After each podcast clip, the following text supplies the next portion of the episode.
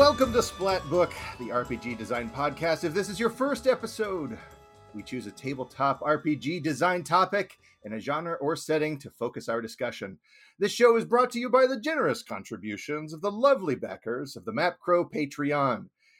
If you would like to show your support and receive a monthly asset packs of digital terrain and minis for your virtual tabletop gaming, head over to patreon.com slash mapcrow and pledge today. So hey, doll, Merry, doll, ring-a-dong, dillo. My name is Kyle, though the orcs know me as Map Crow, and the elves know me as Maprandir.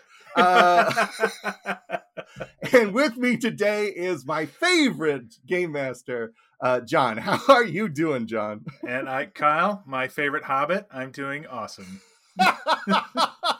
We are talking about running canon settings. Uh, yes. And we are using uh, Middle Earth to kind of uh, focus this discussion. So what, yes. what what recent events may have brought about this discussion? It could think? be that the One Ring role-playing game, second edition Kickstarter, started delivering, and, and I might have received my package of goodies and have spent most of the weekend reading them. So what? So when you saw when you saw this Free League um, uh, announcement that they were doing this Kickstarter for the second edition of the One Ring, what made you think I have to have this? It's always sort of been an itch that that other role playing games that I've played have never quite scratched. Mm. There's something different about Middle Earth and adventuring in Lord of the Rings that is. You know, they do, in fact, go into a dungeon, right? They go into Moria. It's like the classic, it is the classic, you know, D and D dungeon, right, to go through Moria.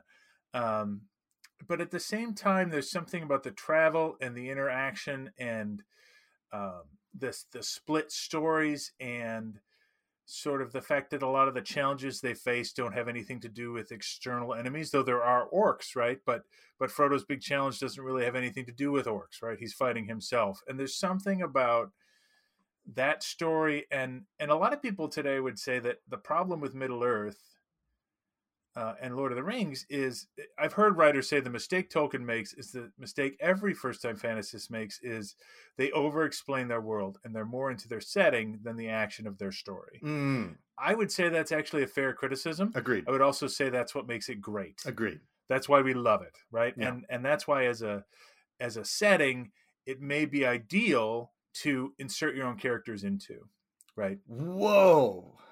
Now, okay, you had me until that last sentence. Uh, I am astonished that that is how that paragraph ends. Because uh, I well, could not think you... of something I have a, a more opposite opinion on that we've ever discussed. So, but do please, please tell tell me what you mean. Like, I love this. Well, so the idea, like, let's take this current game, and then I think we can get into the older games and why I don't think they worked. Ooh. Um, so I think the reason this game works, and I've only read the starter set and the starter set adventures, but the idea um, is that all the adventure in this world is time boxed in this game. It takes place between Bilbo finding the ring and the destruction of the ring, which in game terms is like seventy years. Yeah. Right? That actually doesn't sound like a box. That sounds like longer than most games. Exactly. Anyways. And, and so the, the very uh, first adventures feature, well, I'll get into the adventures later because they're so great. And I won't, I don't want to do spoilers on them. But the point I'm making is there's an easy space. There's a lot happening in that world. And there's an easy space to be hobbits on an adventure just around Hobbiton, um, you know, running into wolves or whatever, or rangers. I mean, there's a whole backstory about rangers protecting the Shire for centuries. Yeah. That you don't know anything about. So you could just be a ranger trying to save the Shire from some nefarious goblin plot. Like you, there's, there's a whole world there that I think is hinted at, but not described. And that allows you as a G M and a player to build it in. The the downside is you cannot change the major events of the world, right? So you cannot steal the ring from Bilbo and go take it to Mirkwood and give it to the sorcerer in Dol Guldur before he becomes Sauron, right? Well, that... I mean, not with that attitude. Sure. but but those are the things that are off limits to you. But I don't care about those things because I care about the rest of the world and how interesting it is to me that I'm happy to run around it and have nothing to do with the Rings of Power. See, th- and this is, I think, this really puts a, a point in um, kind of the, the topic that we're talking about, because if the last couple of sentences have just been gibberish to you, you you probably, if you found out that, you know, that you were running a, a One Ring game uh, set in Middle Earth uh, in, in Tolkien's flawless legendarium, you would probably start sweating bullets, because it's like, this is, there's so much information and people talk about this and love this so much. What right. if I screw it up? And, yes. and, and even, you know, in the, the, the, the, um, interviews with the folks that are making the, the One Ring, the game, yeah. um, like they are very worried about screwing things up. So like, there's already so much like pressure going on. And then here you are saying, this is perfect to put your own characters in. So like, yeah, let's unpack that a little bit more, please. Yeah, no, this is great. This is such a good point. I, I want to say like, I probably have that stress more about Star Wars than yeah. I do about Lord of the Rings. And there's probably two reasons for that. One is more confidence with Lord of the Rings relative to my friends. Right. Mm. So, so, you know, I have a, um, a friend who's so into Star Wars. He just, it just quoting it is just, it just happens all the time. Like my boss has all her tattoos are Star Wars tattoos. Right. So like, like I, I would be really scared of screwing up if I were to run a game for that group. Right. That's interesting. Yeah. But in my group, I feel like I'm the one who, who, who's read Lord of the Rings way too many times. And how many times is that? Would you? That's a major? lot. There was That's a while lot. where I was reading it like every year. I haven't read it in a few years, but, oh. um, but I do love it, and I do, and I do like to dig into the world. So, but you make a great point, right? Which is there's an example a lot of people give when we're having this conversation about the the Indiana Jones role playing game, mm. which is not a great game, and part of the problem is, is is the characters you can play are Indiana Jones. Or Marion, or Short Round, right? Like, right. like, there's no, you're not your own treasure hunter. Or the Doctor Who game. Like, one right. person gets to play the Doctor, and then everybody else is like a robot dog, or like some idiot who just like wandered into a blue box one day. Lord of the Rings lends itself to having characters doing other things than the main story better than the Doctor Who game does. Are you even planning on running this beautiful game that you got in the mail? Yes, so I'm I'm currently planning two things. That's a great question, and yeah. I know it's, it is about, actually kind of a rude question. I think it, but. it is, but but R P Gs as reading materials versus R P Gs as so. For example, Free League made another game called Vason, which mm. I love, and I would love to run sometime. But I'm also content to have just read the book and looked at it because it is such a wonderful yeah. artifact. It's um, art. It's it's why why why can't you enjoy it however you will? Yeah, I exactly. I, I have no nothing against that, but uh, yeah, yeah. So so my plan is um, I'm actually the starter set, which I will talk about in, in a little more detail now. Is in the starter set, it's a it's a great starter set. It presents a very simplified version of the rules, and it has pre-generated characters, and all of the characters are characters you would be familiar with, but are not main characters in the story. Mm. But you get hired by Bilbo to to retrieve something that he. he wants back. And that adventure, you're not fighting any orcs. There's no dire wolves on the borders. And and it is so charming, and it feels so Shire-like because the game is location specific as well. So you are in... That's, that's I think, the key. That's what I yes. really want to dig into, yeah. So so you're basically in and around the Shire or that part of Middle Earth. So you could you could form this adventuring party from a variety of people, but... But it's not whatever you want. It is strictly bounded to the northwest corner of Middle Earth. I think the real secret is to go even more specific than that. So like in the case of this first one, so the, whatever you're setting, you're running in. But just having an adventure that says like, and you just tell people, this is happening in Hobbiton. Yeah, you are hobbits in the Shire doing hobbit things. Keep the stakes and the setting really low and specific, and and then you can, if you want to, like do another adventure, like pick somewhere else, do new characters. Like not every yes. game has to be this level one to twenty, you know, like and pres- get into prestige classes to actually like be a fun time with your friends. Like this is what I like to say is is most problems at the table can be solved by talking to your friends about the game like you were trying to agree on pizza toppings. Right, right. The, yes, the stakes are actually pretty low, but if you just say like, if you just say like, hey, actually, I'm allergic to that, no one's going to be like, well, thanks for ruining my evening. You know, uh, mo- most of the time, it's not going to be that dire. Um, so, and I think know. that's a great point, because I think, I think maybe the difference, like, like if I were to run a a Middle Earth token inspired game on Twitch, mm. I would be very worried about people being like, well, you got the thing wrong with the the Rings of Power were actually in those locations at that time. You totally ruined the universe. Like, I'm not, I might worry about that then. But with my friends, like, um, we could just talk about it, right? So, yeah. so yeah, I think that's the difference is, is the, is the level of play.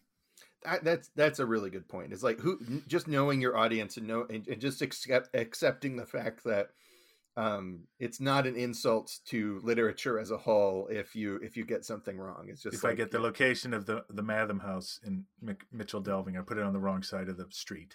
You know, I we'll do. I yeah.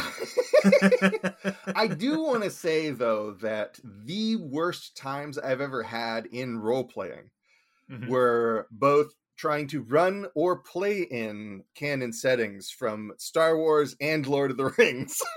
Well, it can be tough. Like, like so let's take another canon setting, though. Your your canon setting that you fell in love with R P Gs on was Dragon, Dragon Ball, Ball Z. Z. Yeah. Right. And I've heard a lot of people say the same thing about the Ghostbusters R P G and the Teenage Mutant Ninja Turtles R P G. I think the difference, and maybe I'm wrong, is is maybe people don't take Teenage Mutant Ninja Turtles quite as seriously as they take Middle Earth. I mean, I certainly hope not. Uh, I'm sure that I don't really want to consider the other side of that. Let's not even entertain that for a moment. Um, it's, but tell it, me about your, so I want to hear about these. So the, the canon settings, Star Wars, these are the two famous ones, right? Star Wars yes. and Middle Earth. There's other famous ones, but these are pretty, two pretty big ones.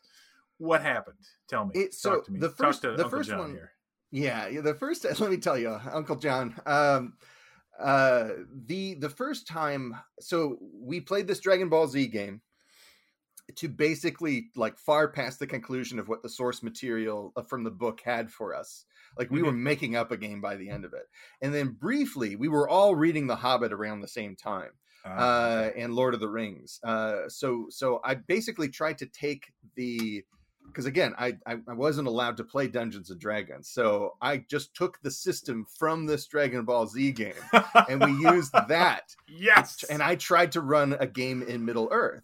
I think. Uh, can I just pause here just for a moment and tell you that you telling me that okay, so our first episode, you said. Uh, if Elric fights Godzilla, yeah. and that became my favorite sentence in the English language. And now you've just said, I ran a Middle-earth campaign using the Dragon Ball Z rules, and that's now my favorite sentence in the English language. So carry, carry on, please. Yeah, so so basically, I mean, it turned in, we kept exactly the same tone, but we just we changed the setting, and that was that was bothering me deeply because I was just like, you guys aren't taking this seriously. But it's also like, you know, it's this is the problem of like binary resolution systems, uh, uh, task resolution in, in games. It's like, you know, th- this I didn't want this character to die, but they did kind of get eaten by the Watcher in front of the mines of Moria. Oh no! So they just ended up with all these like sucker scars across their face, and they decided, well, I don't like that. That seems humiliating. So I'm going to do what anybody at this specific year would do with their character and cover up their scars with the exact tattoos that Darth Maul had. And like the more I talk about this game, the more I'm just like, we. Why was I disappointed? This sounds great. This sounds amazing. And also, to be clear, none of this sounds like your fault. Yeah, no, it wasn't. It wasn't. Uh, it was. It was. Uh, you know, it's just a bunch of people. But but you know, I oh here's here's another thing I did is I had rented the Lord of the Rings um, uh, Super Nintendo game that was based off of the Ralph Bakshi thing. And I, I had never it, seen this. I have watched the Ralph Bakshi movie more times than I care to admit, but yes. I've never seen the Super Nintendo game. It's not worth it, but it does have a crazy soundtrack, a really good soundtrack. Um, though there are only five songs like on the whole game. Um, but I recorded them on a on a cassette tape. and then I played it during the game. Like, this oh is like, God. You have no idea how pure-hearted I was as a young G M. Like, this is so amazing. So, um, so, and then they met Treebeard, because Treebeard was my absolute favorite character in all of Lord of the Rings. Because he uh, rules. Be- besides Bilbo. Yeah. Uh, and, uh, and Treebeard shows up, and, and then he, he like, somebody's eating like lembas bread. And then he he asks, could he, could he have some lembas bread? And then they were just like, but you don't eat. You're a tree beard guy. And then I and I was just like, oh, no. And I'm pretty sure I freaked out so much about that. That was my last session that I ran. Oh, gosh. Oh, yeah, because it, it was I just felt so embarrassed for forgetting that Treebeard probably doesn't eat. And he probably doesn't have a house like I just described, or furniture. Like, he builds gotcha. furniture out of his buddies. Like, this that's, doesn't, that's dark. This is off. This is not canon. You know, this I've gone, I've gone off brand. We're in too deep. It's too late. And yeah, I think I think I was just like, guys, this isn't working. I'm not having a fun time. And they were they. I think they, from what I remember. Um, they were all pretty disappointed because they were having a blast, but I was sweating bullets because I was I was I was ruining this thing that I loved by touching it. And, oh, that's such a um, good point. I'm so yeah. curious about that. Like, like you love something and you have a lot of enthusiasm for it. And how do you, how do you maintain that enthusiasm and not? And I think maybe it's just because we're more, we're old now. We're we're able to do that and be, and not be so hard on ourselves. As when you're a kid, you're like, oh, I got to get this just right. Yeah. Like, you know, that could be part of it. I wonder how much of the problems we had with R P Gs and was just learning. You know what I mean? And it's a very different game now. Um, yeah, I, I'm not sure at the at the age you're talking about, junior high school. Yeah, I would have want to play charming, bungling hobbits, right? I think I yeah. just would have want to been rangers. Well, I think so.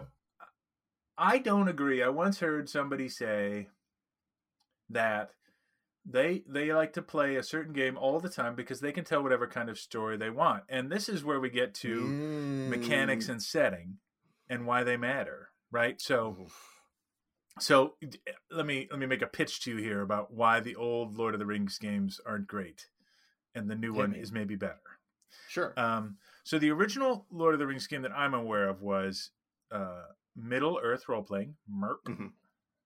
made by Iron Crown Enterprises based on the Rolemaster system, which is a highly detailed tactical combat system. Mm. Um, so you were just playing Rolemaster, but the setting was Middle Earth. Now, what that game did great is it released book after book of just material about the world, and and you would just pick up this material and gobble it up, and it was awesome.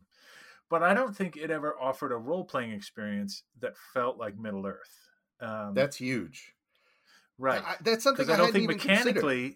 They didn't make mechanical choices to make the game feel like a Middle Earth game. Mm. Like, if you have a, a sorcerer who can cast all these spells, like a huge spell slinger, does that sound like a wizard in Middle Earth? Uh, no. So much. No. And that's, I, I think that's such a great point, though, is that uh, sometimes the, the, the, if you get the, the official licensed game, sometimes that game, and we, we talked about this with Dragon Ball Z, has yeah. those people didn't even necessarily have an interest in making this game feel like the premise you thought you were signing up for. So sometimes, right. sometimes the G M is having misaligned premise. Sometimes the players have misaligned premise. And then sometimes the game has, has a misaligned goal set for delivering you what you think the experience ought to be. So what would you do? What would you do if, um, if you were just like, are, are you going to, when you think about running One Ring, are you thinking mostly running published adventures, or are you thinking, I, I want to tell my own story in this world? I, I am mostly, and I am content, and maybe this makes me a, a bad game master, but I actually am a fan of published adventures more than I ever used to be.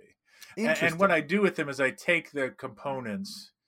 Um, and so spoilers, like what I, there's no published adventure where, uh, at least as far as I can tell, where they meet um, Tom Bombadil, but I know I have more than one player that would love that. Right. Yeah. So he is included in the Shire source book. So I may take an adventure and, and manipulate it to be the adventure I want it to be. You know what I mean? Mm. I'm not so so. That's usually my approach. Um, I would say this is true of uh, a lot of different genres that I I love a published adventure, and I like to sort of bend it to my will a little bit rather than come up with something out of whole cloth. I think that's a really, like, to me, as like, you know, the the home the homebrew junkie that I am, it's funny to me that it never occurred to me that one of the things you can do to overcome the the barrier to running a, a game in a canon setting is just do the published material stuff for once. Yeah. And then you're not like you're not having to make it up as you go along. You can just say like, well, this is what we have uh, tonight. You know, this is this is what we're doing, and I have all the information that likely I will need. Uh, yeah. And and then the creativity comes with like the, how you role play, you know, the, the the hobbits that are sneering at the weird, you know, player characters and all that kind of stuff. There's still plenty of creativity left over. So you asked me that, you know, we were talking about not finding canon settings stressful. Um, I find that reassuring because then I don't have to I don't have to remember my own game world. Right. Like I have no problem. If I if you and I are playing Lord of the Rings and we ran into Tom Bombadil and I said, and I just had a brain fart and I said, what? Oh, what's Tom Bombadil's partner's name? It's Gold, Gold something. And you, and I, Kyle, what it's is gold, it? You know, it's Gold Merry. It's Gold Berry. God. I, just, I, I just wanted to drive some listener out there absolutely insane, but it was you. I should have of let course, that it was just you. Sit there for a second. you I'm totally sorry. Took the, you I failed was, you. It was just uh, all the vitriol of that too. You just like you couldn't even let it lay for a moment. You activated my uh, trap card, and I but, couldn't but be I, more happy. But I'm happy to not be the expert on it, um, right? And throw that out. And I find that because I don't love to do a ton of intricate prep, that that that a lot of published adventures will have things that I'm not good at. I'm good at creating energetic game environments where people have a lot of fun. That's a skill yeah. that I have. But I don't have a skill at creating intricate puzzles and adventures. Those are an important mm. part of the game. So I'll defer to somebody who's good at that. Bring those into my game, and that's what I mean when I take bits and pieces from published adventures and sort of stitch them together. That makes a lot of sense. That's uh, you've made you made a very compelling argument about a point of view that I don't have, and I'm afraid good. I'm afraid this is a moment of personal growth for me, uh, which Sorry. I was not prepared for. So, so how dare you? How dare you, sir? Well, is there anything else to, that we can say about about canon settings or Lord of the Rings? Well, let's say you told you've told me about a couple of bad canon setting experiences and a mm. couple of good ones. What's the canon setting you haven't run that you would like to? Ooh, that's a good question. There's there's there's two. Okay, so the first one is I want to run a game of Flames of Freedom because my maps are in the book. Yes, that is. So, I love that. Yeah, but and it's Flames like, of Freedom a canon setting? It is. It has like an established like alternate timeline with like okay, all these all right. secret histories and monsters and stuff like that. Okay. Uh, and and also like it it's Revolutionary War history mixed with paranormal. Okay. So, like, cool. I love that. Yeah. So yeah. and it's like I don't know anything about Revolutionary War history, so I would feel like a real dope. Um, and and in that case, I would just run the adventure that I did the maps for. And the other one is I've always wanted to run an X-Men game that's set in the nineteen sixties. Oh my God, that would be so good. I... You could use like icons or something. We got it. We're going to do a super show, but like I would love to play in an old, goofy, early Marvel. one hundred percent. So how about you? What are what it's what's on the what's on the bucket list of um of, of licensed games or of, of uh not licensed yeah. games but canon canon settings that you want to do? There's a there's a not it's not too famous one. It's from a series of surprise surprise fantasy novels from the seventies and eighties. You? Me? What are the chances? um uh there was called um it's uh the the setting is Amber. And it's the first book. You're talking about Diceless Amber, Princess. Yes, yeah, okay, it was based right. on a series of books um, by uh, Roger Zelazny about this crazy family of immortal beings who are sort of the center of the universe. Mm-hmm. Um, and the premise of it is that is that there's one true world. It's Amber, and everything else is a reflection of that in some way. And as you get further from Amber, the worlds get weirder, right? So. Mm-hmm. Amber, but Amber has total medieval rules. Like there's no gunpowder. Everybody carries swords. Like, like so it's a fantasy novel where you then go to regular Earth and you can use pistols, but they didn't work in Amber. So, um, but the setting, I'm just so intrigued by this idea because talking about having to build my own game world, because you could go anywhere or do anything. But but what that would be driven of in my mind, Amber Dice List was a really influential game for me because it was the first game. And I think for a lot of people where it's like, wait, you can just say what happens. Yeah. Like you can just narrate, like there's rules, right? Wait, um, we can have fun? We can have fun? I don't, yeah. Um, and and so I would run that setting because I think th- there's this, there's a there's a dry humor to it that Roger Zelazny adds that I really love, but also um, just uh, this world that he creates about these about this medieval world that clashes into our our modern world. Um, That's fascinating. And and the main character's last name, the main character's name when he first, he wakes up with amnesia. That's how the series starts. And his name is Carl Corey. And the first book is about him discovering his true identity as a prince of this insane royal family. Um, and uh, yeah, so that's a little, uh, that, that's the one. I would run that in a second. If I could find other Amber enthusiasts, I would do that. Uh, I, is there anything else to talk about with canon settings and, no, and Lord I of the Rings? This is good. So this has been Splat Book, and remember, old Tom Bombadil, he is a merry fellow. Bright blue his jacket is, and his boots are yellow. Yes! Yes, yes, yes, yes. Just, just to get all those people who are overly serious about whatever. Angry at us.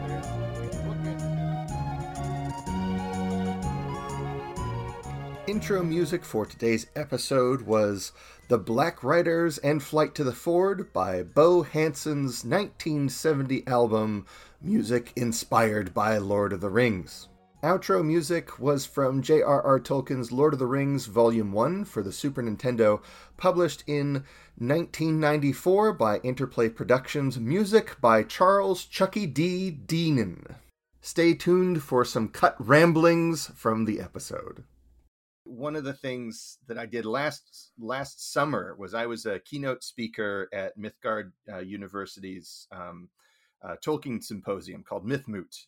Um, Get out of here! Yeah, so so I I got to eat with uh, I got to break bread with Corey Olson, the Tor- Tolkien professor himself, wow. and uh, yeah, it was it was wonderful. It was so much fun. And I was talking about uh, my. Uh, uh, I was talking about my comic and, and comics in general, She-Dwarf, which is a, a love letter to Tolkien. It's basically if um, if The Hobbit was written by someone in Indiana, that's what I kind of that's my in my head. That's my pitch for what why I nice. thought that was that was worth spending five years of my life drawing.